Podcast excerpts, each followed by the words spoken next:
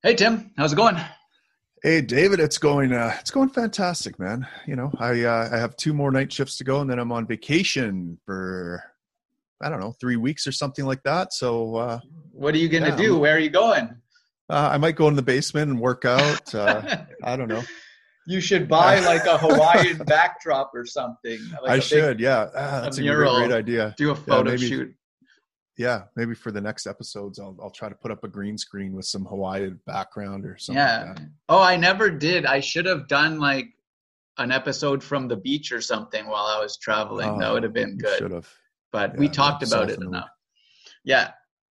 So today I wanted to talk about parenting, and I don't exactly know where I'll go with this, but I want to get your opinion as a parent as well because I'm not one, and that's kind of the fundamental issue I have when I try and talk to people about it. Not that I try and talk to many people about parenting, but there's this really intrinsic there seems to be a lot of intrinsicism in parenting that just because someone's a parent that automatically makes them more knowledgeable about parenting than someone else right so i'm not a parent but i've studied psychology a rel- like a, a decent amount and i know my own psychology i've introspected a lot about how I would have parented myself, and you can read about best practices. But there's this dismissiveness. Well, you you've not done it, and it almost as if well, there's two aspects of it. One, there's some people who think just the fact of having a kid makes them more knowledgeable, because which is just bogus because there's a lot of messed up kids. There's a lot of really bad parents, right? Um, and even if they think their kid's not messed up, odds are the kid is messed up even if the parent thinks they did a pretty good job. But then there's also, you know, this idea they learn from experience, right? So you have to kind of figure it out as you go. That's again sort of more of a pragmatist or an empiricist viewpoint as well, as if there's not principles of parenting that you can't yep. like understand best practices of parenting.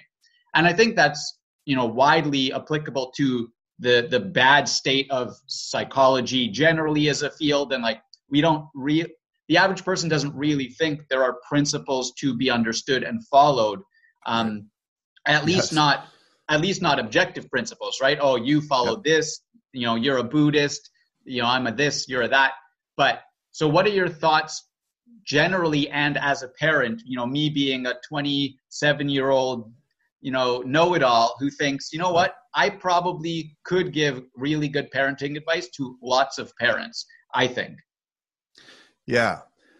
Yeah. No, I, I, I totally agree with you. You know, uh, to me, it's, um, so first of all, parenting is, is kind of a really important job, right? it, it is mm-hmm. like, um, it's a, you're taking on a custodial duty. You know, my, my personal view of parenting is this, is that uh, you know, and I've argued, I've debated uh, Mr. Libertarian Walter Block, who's a econ- economics professor who's done a lot of writing, and he's a very well respected libertarian figure. Uh, um, converted from socialism to objectivism, by the way, by Ayn Rand herself. Um, and he, I think I did fairly well in debate. You know, we were arguing basically about spanking, whether spanking is uh, libertarian violates the non-aggression principle or not. Right. And my argument is that children own them are, are own themselves. Okay. Mm-hmm. and there's not a point at which self ownership kicks in, but they are they are um, people that lack capacity and so therefore require a custodian. Similar to, mm-hmm. let's say, a hypoglycemic patient that I come across as a paramedic, they lack capacity in that moment my job is to try to deliver them to a future self where they have full capacity so that right. i no longer have to be a custodian. To me it's the same with children. And so right. that that hypoglycemic patient i wouldn't punch them in the face. I wouldn't do all sorts of things to them right? To try to get my way. There there's things i i i can do that would help that person achieve um, uh, capacity and things that would diminish their ability to achieve capacity or harm them in mm-hmm. some way and parenting is is the same way and so you can think about these things ahead of time and so an analogy might be you know I start work as a car mechanic, but I have absolutely no knowledge about how a car works or anything. So let's say I just open up my own car mechanic shop and uh, I, I, have no idea what I'm doing. I, I don't even know if cars are fixed or not. I just kind of tinker away at things mm-hmm. and you know I I could you know I, the, there's nothing saying I'm ever going to fix a thing. So my experience as a car mechanic, I, I really have none. Just because right. I'm trying to fix cars all day doesn't mean I, I'm a good car mechanic. Meanwhile, someone who's studied this, who's never touched a car yet, but has studied the principles of it, understands how an engine works, understands the basic principles of things, mm-hmm. uh, that person I would trust to, to, to look after my car um, and fix it more than I would someone who has no experience but has been tinkering in the garage without any clue for years, right? So, so that's not to say that experience doesn't provide some value and flesh some things out, but unless you have the knowledge about the right. principles underlining that job, or, or another example would be if I'm a custodian of a a large uh, of your finances or something like that um, you know I, I, I would trust the person who has studied finance, who has thought deeply about it, who has a theory of finance and and principles of finance. I would trust that person with my to be the custodian of my um, of my finances more than I would uh, someone who's been doing it maybe for years but has no clue what they're doing and has you know squandered things. So I, I, think parenting is the same way. If that it's, makes any sense. No, it actually makes a lot of sense to me and I really like that you brought in the mechanic analogy because it's something I've thought about a fair amount as well. And already this episode, I've thrown out, you know, empiricism and intrinsicism and pragmatism, and then there's also subjectivism, right? All and people think, well, I know how to parent my kids, or you know, what's good for my parent, what's good for my kids isn't what's good for your kids. And this brings it to the analogy. Like I've used this analogy before about psychology and philosophy generally, right? And there's this false alternative between you know either someone studies you know for five years and just knows what's good. That's kind of the rationalist view that like they don't have to test it. They don't have to see if their theories work at all.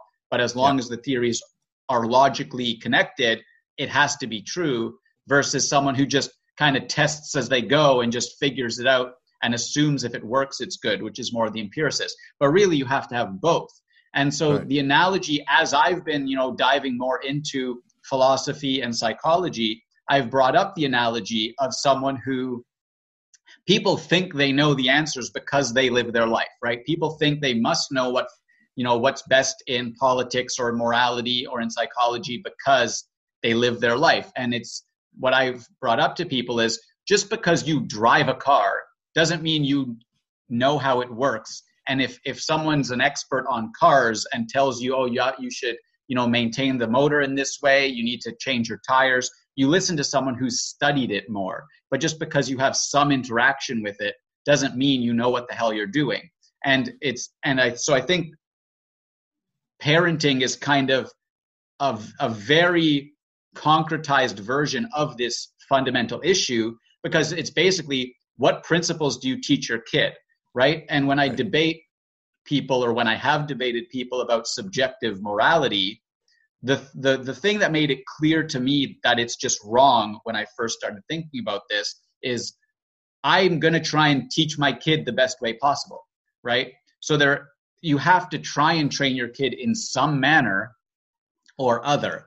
And so it's yes. really, it concretizes this whole issue of philosophy and psychology in a manner that no there are principles you have to think about it to some degree or else how mm-hmm. do you mm-hmm. know what to share with people yeah absolutely and you know the reason this is such probably a, a touchy subject for a lot of parents is because they don't want to be judged right they right. they uh, and right. when they say well you, you until you're a parent you don't know what it's like and in that they're they're thinking okay this guy's mm-hmm. judging me for being a bad parent he's never been in my shoes um, and, and if yeah. there's no standard then they can't be judged right so that's why they right. like the idea that there is yes. no standard because then there is nothing to judge them against yeah and and the worst parents um, want to keep that lie going right that there mm. is no standard that that you know i did the best i could that i couldn't have done any better right. that um you know because that that keeps their child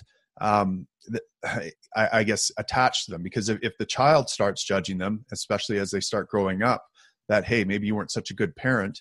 Um, and, and so th- this has many layers of psychology into it because yeah. first of all, right, if if they have to, if you're a parent now uh, and you have to admit that there should be some standards to your parenting and that you can do better then you also have to face the fact that your parents could have done better yeah that's and and that's right. a difficult thing right because that's really tough yeah and because parenting becomes essentially like one giant stockholm syndrome. Like people that are are badly abused have still have attachment and fondness for their parent. And you know you know i'm a big believer that we are doomed to repeat the patterns of our that, that are ingrained in us from childhood that the the irrational res- responses we have in the world because of the trauma you know however slight we experienced as a childhood until we address that and acknowledge that it was oh. wrong we are doomed to repeat the same patterns that we've always been repeating and so i think we've talked before about how uh, you know drug abuse for example like heroin addiction mm. is usually the result of bad uh, of severe childhood trauma particularly maternal attachment issues yeah. and so um, if you don't if you have a negligent mother uh, you know and you take heroin for the first time you are uh, getting that mother's love for the first time sorry my dog has been bugging me here for the last 10 minutes bumping yeah, on no my leg because he wants to go pee so daughter just took him pee nice. um, but so so uh, you know so so now in order for that heroin addict maybe to kick his heroin addiction he has to understand what the root of it is and it, it's rooted yeah. back in that adverse childhood experience he has to acknowledge that his mom was wrong his mom was did some harm to him unless you can acknowledge that you can't improve you can't you know you, you yeah. can't have free will almost because you're just an automaton replaying your childhood programming that's true of all of us and and unless we can acknowledge that and see and and in order to acknowledge that there's something wrong you have to have a standard for right and wrong and you have to be able to compare uh, what happened to that standard and see if it fell short or not and and make sure that you don't do that yeah it's interesting. I obviously agree that there is a standard of right and wrong. I don't know i've not thought about this i'm just riffing. If you have to have a standard to start addressing i mean i guess you have to have a standard to some degree. Like there are some things that are kind of blatantly wrong without you knowing exactly what the standard is. But actually this this is quite like expanding my mind or blowing my mind a little bit the connection of why it's so difficult for a parent to admit there is a standard because they are still that child who thinks no their parents were good they must have been good right they must have right. cared and i mean I, I've recommended before, I think, the drama of the gifted child, which mm. is, you know, it's implying every child is gifted and it's really focused on everyone has unmet needs as children, everyone yep. has trauma as a child. And until you address that, you will perpetuate this cycle. And it says how, because of the dynamic, the way in which you get finally satisfy the unmet needs from your parents is when you have a child because it's that vulnerable really close dynamic again. So you like a lot of people really just project those and explicitly perpetuate the cycle. And until someone addresses it and breaks it that's the only yeah. time that you can really move forward and make progress. And it's really interesting because i'm i mean i've put a lot of work into this and it's still quite difficult to admit like no like despite my parents claims no they they were not objectively good parents necessarily right? I won't get into right. the details of my case now but yeah. to even address that and admit it and then try and work through that is quite difficult. And then there's also how does that impact the relationship with the parents in the present right and in the future? Mm-hmm. and so it's like such a such a touchy area. And i mean until you it's really at the root of many psychological issues and it's really the unknown foundation of most of most people's personalities so to really think that there are standards of parenting and there is a right way to raise a child the odds are they weren't raised that way and it really kind of un it really pulls the pillars out from someone's life and i've yeah. not i've not really understood that in this context as to why parents are so opposed to this idea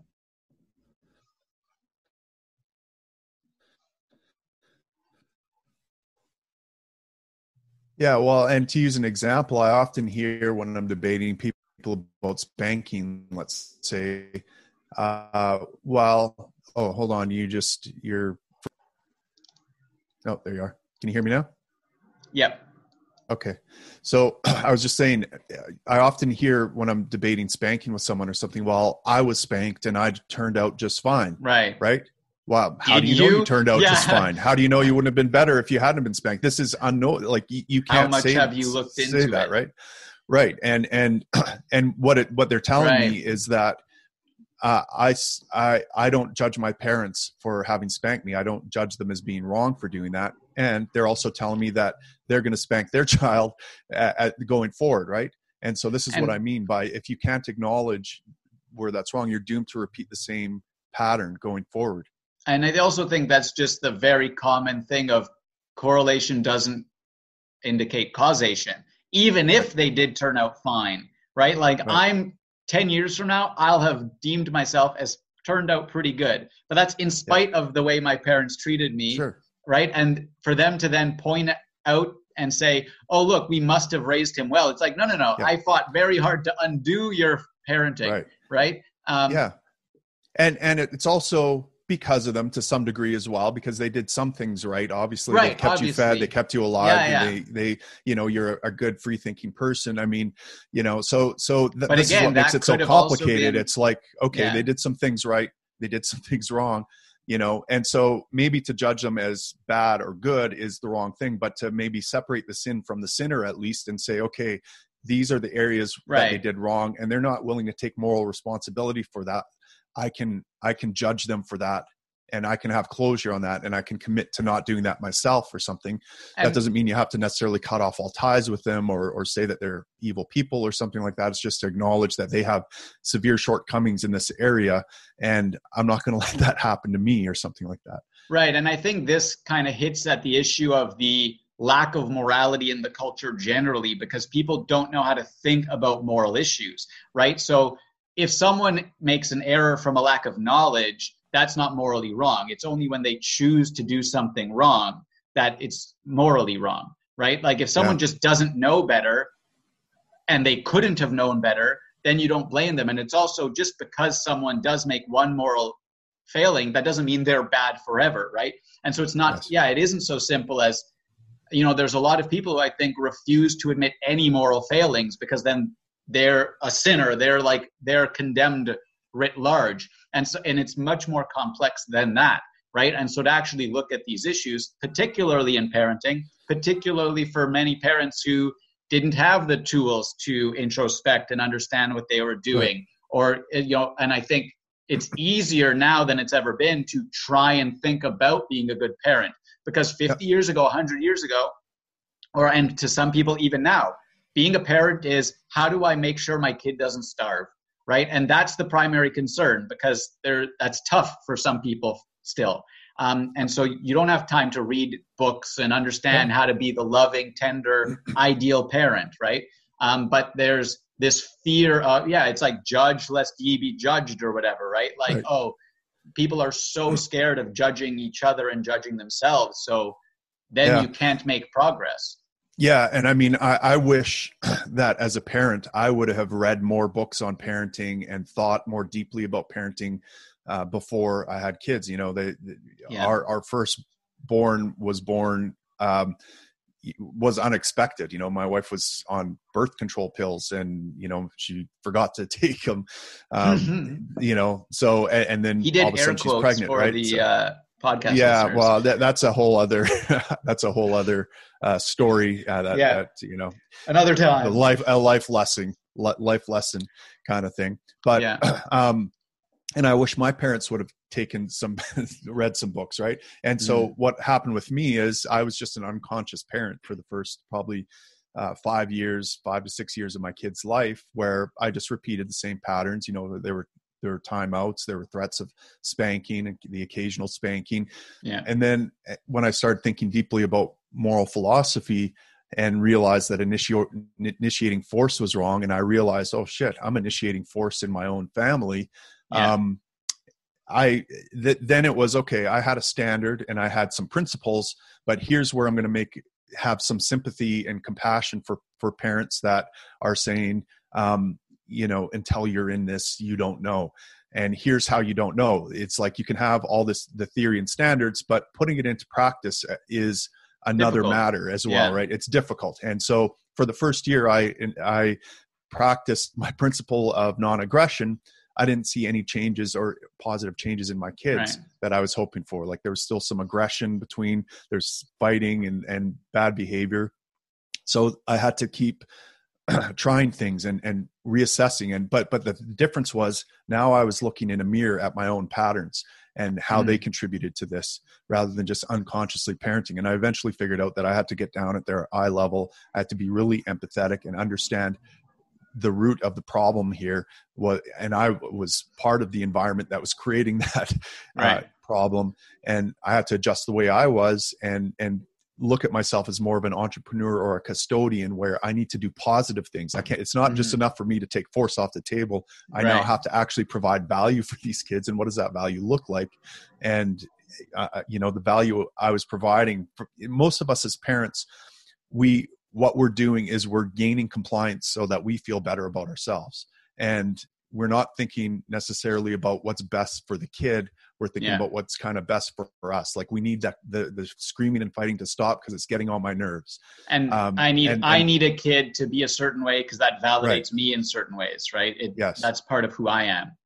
Yeah and then and then we do things like you're going to do it because i said so. Like we don't give them a reason right? Yeah. because i'm the boss right? And so we're setting oh, them up to be dependent on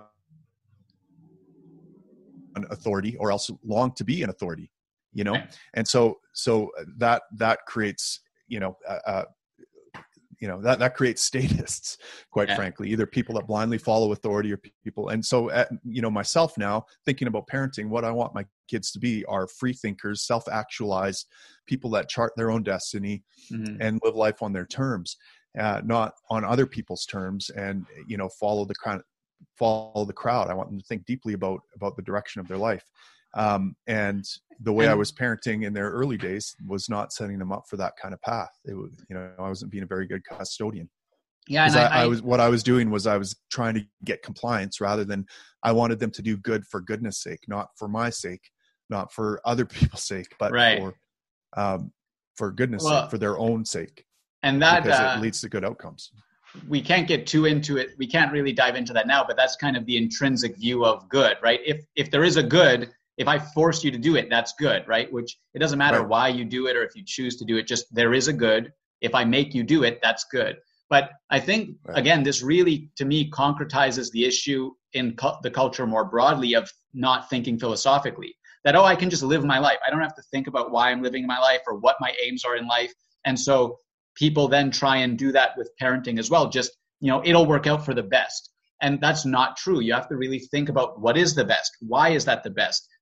Like with with respect to what and i also think the the anti-philosophical mentality also makes people think there aren't principles there are only rules there are commandments right and so they think oh well right.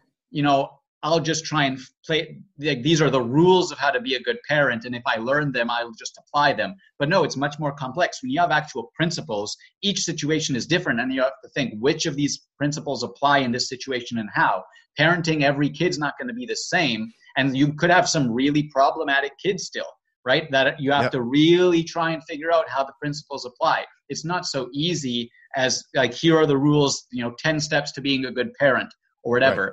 But it's the same. People just can't think in principles. They can't think properly about life generally. So then when they're trying to do something that they probably, you know, most people do care deeply about being a good parent to like many people want to try and be a good parent but they they don't have the tools they don't know how to think about it properly yeah yeah absolutely and and you see this all the time you know you go to the grocery store and some kids acting up and mom scolding him and jerking him around and making idle threats that she's not going to follow through with like we're going to leave this store right now and that sort of thing right? And um, you know i just feel bad for the kid i feel bad for both parties because a mom has never yeah. thought about it or maybe never had the time to think about about how what she's doing is contributing to this.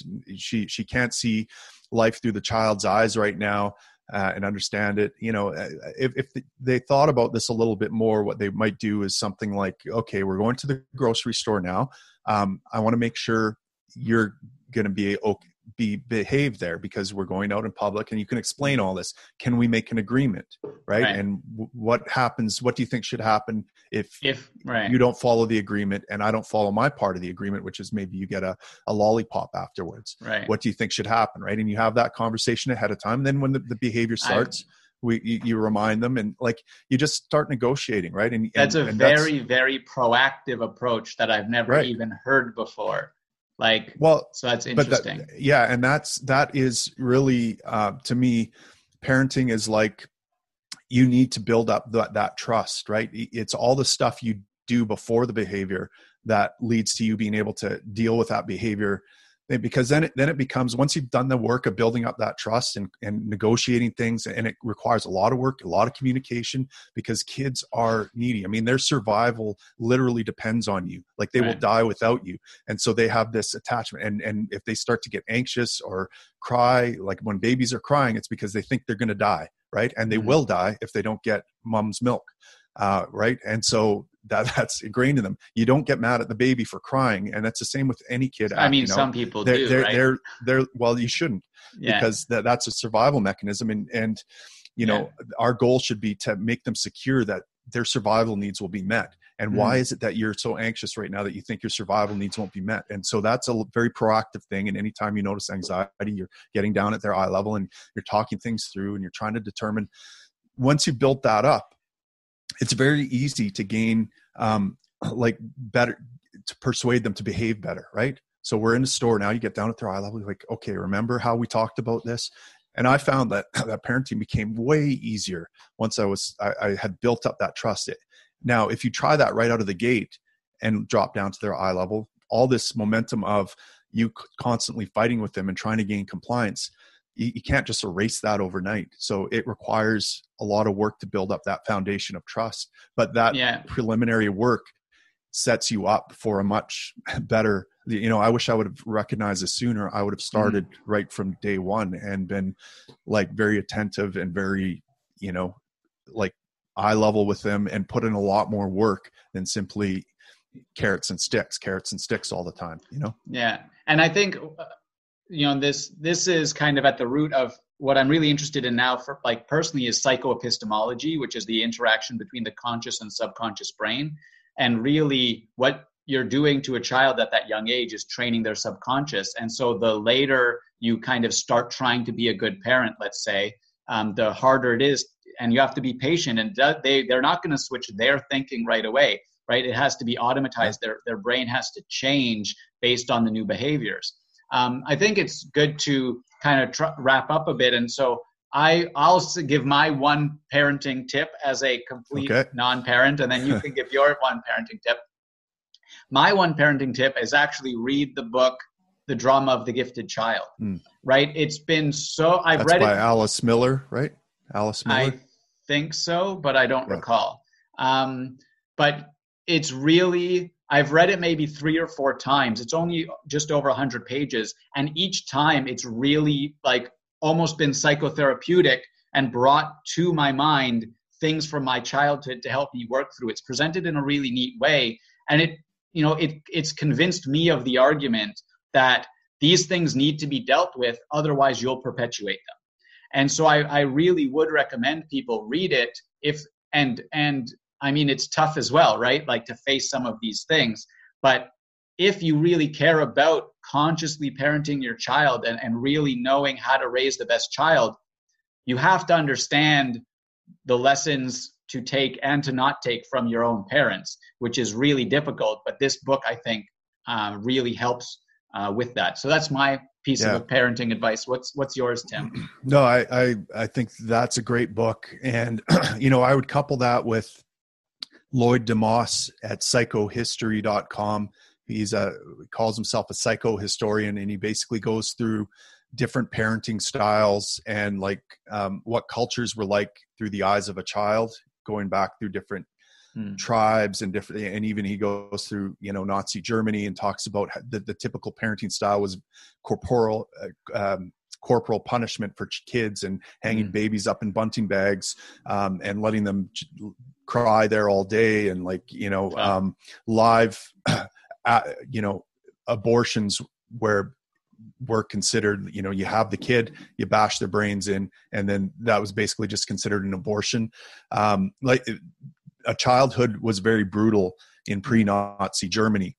And and he points out a, a study of moral heroes in that time and right. and they they were raised under a very different parenting style right they were they weren't raised through corporal punishment they were raised through argumentation uh, or and, you know yeah. the parents would argue with them about whether the choices they were making were right so it was a debate and right? so you're respecting their autonomy right and those are the people that became moral heroes so because that comes to their psychoepistemology of really what right. how their brain understands the world is based on how their parents raised them unless they retrain it later. But sorry to interrupt.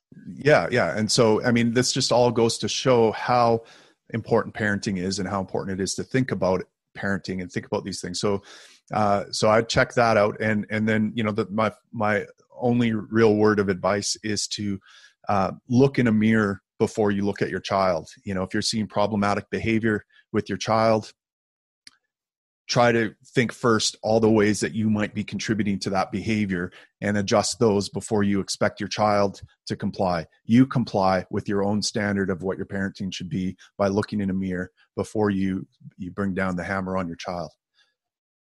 I agree. Thanks, Tim. Thank you.